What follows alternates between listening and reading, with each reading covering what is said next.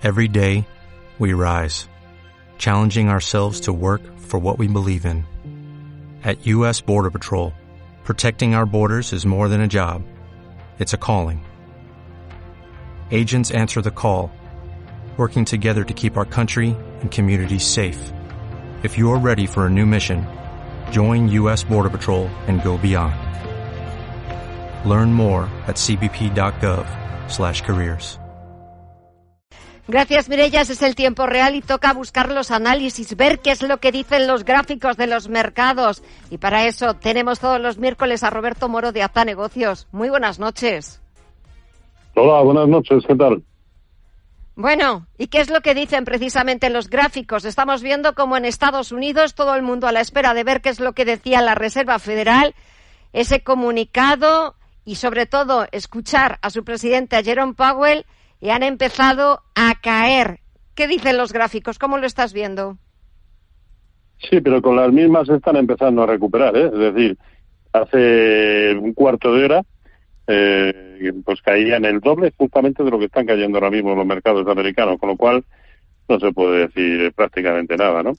Eh, siguen muy próximos a sus máximos históricos, perdón, y por lo tanto es que no ha habido ninguna variación. Al fin y al cabo, están siendo exquisitamente cuidadosos a la hora de elegir, yo creo que hasta las comas, eh, a la hora de transmitirnos eh, para que los mercados sigan interpretando lo que en realidad quieren interpretar. Este es un, es un juego de, no es un juego dialéctico exclusivamente, eh, que por algún lado tendrá que, que salir, pero que de momento están consiguiendo mantener a todos los índices muy, ya digo, muy cerca de sus máximos históricos. ¿eh? Eh, los Nasdaq han tocado nuevamente los máximos históricos ayer, anteayer, se han eh, ido un poquito para abajo en un movimiento que no significa absolutamente nada, pero como tampoco lo significa en el caso del SP500 o del Dow Jones, en realidad, perdón, en realidad solamente son algunos índices europeos los que están en desarrollo de tendencia, los demás no están haciendo absolutamente nada. Eh, y este es un discurso que yo creo me lleva escuchando pues desde hace prácticamente un mes. Eso eh, en Estados Unidos. Aquí en Europa, la bolsa española 9.200 puntos, consiguen mantenerlos hoy a duras penas y ayer tocaba máximos intradía por encima de los 9.300 puntos. ¿Cuándo los veremos? Sí, y, y de hecho anteayer era capaz de cerrar por encima de esos 9.235 que tanto tiempo había atacado durante todo el mes de mayo y que no conseguía, pero con la misma se ha ido ligerísimamente por debajo. Es que nos movemos en un rango de un 1,5 y un 2%, es decir, yo no, yo no recuerdo una ausencia de volatilidad semejante, eh, pero sobre todo cuando esa volatilidad se produce, o esa ausencia de volatilidad, se produce en resistencias como que son los máximos en el caso del IBEX no históricos, pero prácticamente en el resto de índices sí, ¿no? Sobre todo los americanos. Y es que no hay eh, no hay volatilidad, así que no se puede decir gran cosa. Ahora es verdad que homólogos del IBEX, eh, como el Eurostox o el CAC 40 o el DAX, están en desarrollo de tendencia alcista y siguen haciéndolo muy bien. Bueno, pues habrá que procurar estar ahí. Yo creo que en el IBEX hay que esperar a que nuevamente se cierre por encima de 9.235 y establecer filtros apropiados. Ayer, lo, ayer, anteayer lo comentaba. No basta con cerrar por encima de ese nivel, sino que se tiene que hacer pues con los filtros eh, pertinentes, tanto porcentuales como temporales.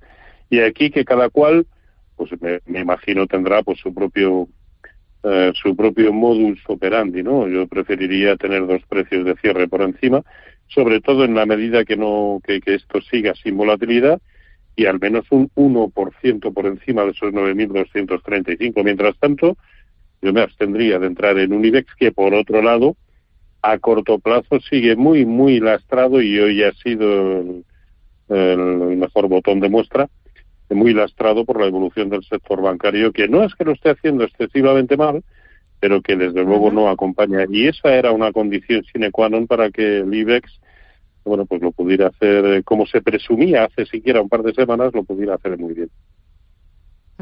Pero hoy, por ejemplo, si han acompañado al IBEX todas las compañías relacionadas con el sector de las energías renovables. Y es verdad que los bancos no han tenido un buen día, pero como recordaba Roberto, lo están haciendo o llevan unas semanas en los que los bancos, eh, casi todos ellos, lo están haciendo estupendamente bien, al igual que, por ejemplo, Telefónica, Repsol o Inditex. Sí, sí. a ver, los bancos, ya digo que yo creo que tenemos que ver al índice sectorial bancario europeo nuevamente por encima de la, de la zona de 101.50. Eh, mientras tanto, creo que es eh, impensable recuperar la confianza en unos en unos títulos que, por otro lado, a corto plazo se están viendo muy o se han visto muy lastrados por la evolución del bono europeo, del bono eh, alemán, pero que curiosamente, y esto sí que me está llamando mucho la atención, estas tres últimas jornadas que han sido bastante bajistas en precio, han coincidido también con caídas en el precio de, los bancos y esto sí que me está extrañando mucho. Así que, bueno, cuando no tienes muy claras las cosas y, y eh, por mucho que tengas determinadas expectativas, hasta que no se dan los parámetros para comprar, pues preferible estar fuera, ¿no? Por lo tanto, creo que ahora mismo hay que estar fuera del sector bancario. ¿Y alguna recomendación para estar, para comprar? Bueno, yo procuraría ir, lógicamente, a aquellos eh, mercados que están en desarrollo de tendencia, que son básicamente los que he mencionado anteriormente, ¿no? Por lo tanto, esos índices, pero también, a ver, a mí hay un título que me gusta mucho, que es Deutsche Telekom, eh, el, mismo em, Airbus eh, tiene buena pinta, eh, Deutsche Post, Essilor Luxótica, los cuatro del, del, lujo, eh, SAP. Bien, yo me iría más bien a esos títulos. En el mercado español, pues yo creo que este puede ser un buen momento eh, para, para Telefónica. Quizá no tanto, como mencionaba usted hace un momentito, quizá no tanto para, eh, para las eólicas o para las de energía renovable, porque pese a lo bien que lo vienen haciendo en las últimas jornadas, aún no han roto por encima de las primeras resistencias y por lo tanto no han quebrado esa secuencia de máximos decrecientes. Eh, yo esperaría que eso se produjera para, para entrar. Pero en el mercado español, es yo creo que en tanto el escenario general siga siendo el que he mencionado hace unos minutos, yo procuraría tampoco estar en el mercado español. Esto no quiere decir que, por supuesto, debamos abandonar lo que ya tengamos comprado, porque no veo tampoco motivos para ello, ¿no? Estamos hablando de, comprar nuevamente. no, yo creo que hay que reprimir esas ganas de comprar.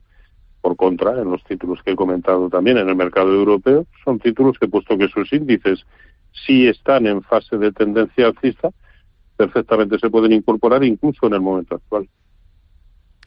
Pues nos quedamos con todas esas recomendaciones y nos vamos a reprimir las ganas de seguir preguntándote. Lo vamos a dejar para el miércoles que viene. Roberto Moro de Acta Negocios, un verdadero placer como siempre. Es que disfrutes de la semana y hasta la próxima. Igualmente, un abrazo para todos. Cuídense.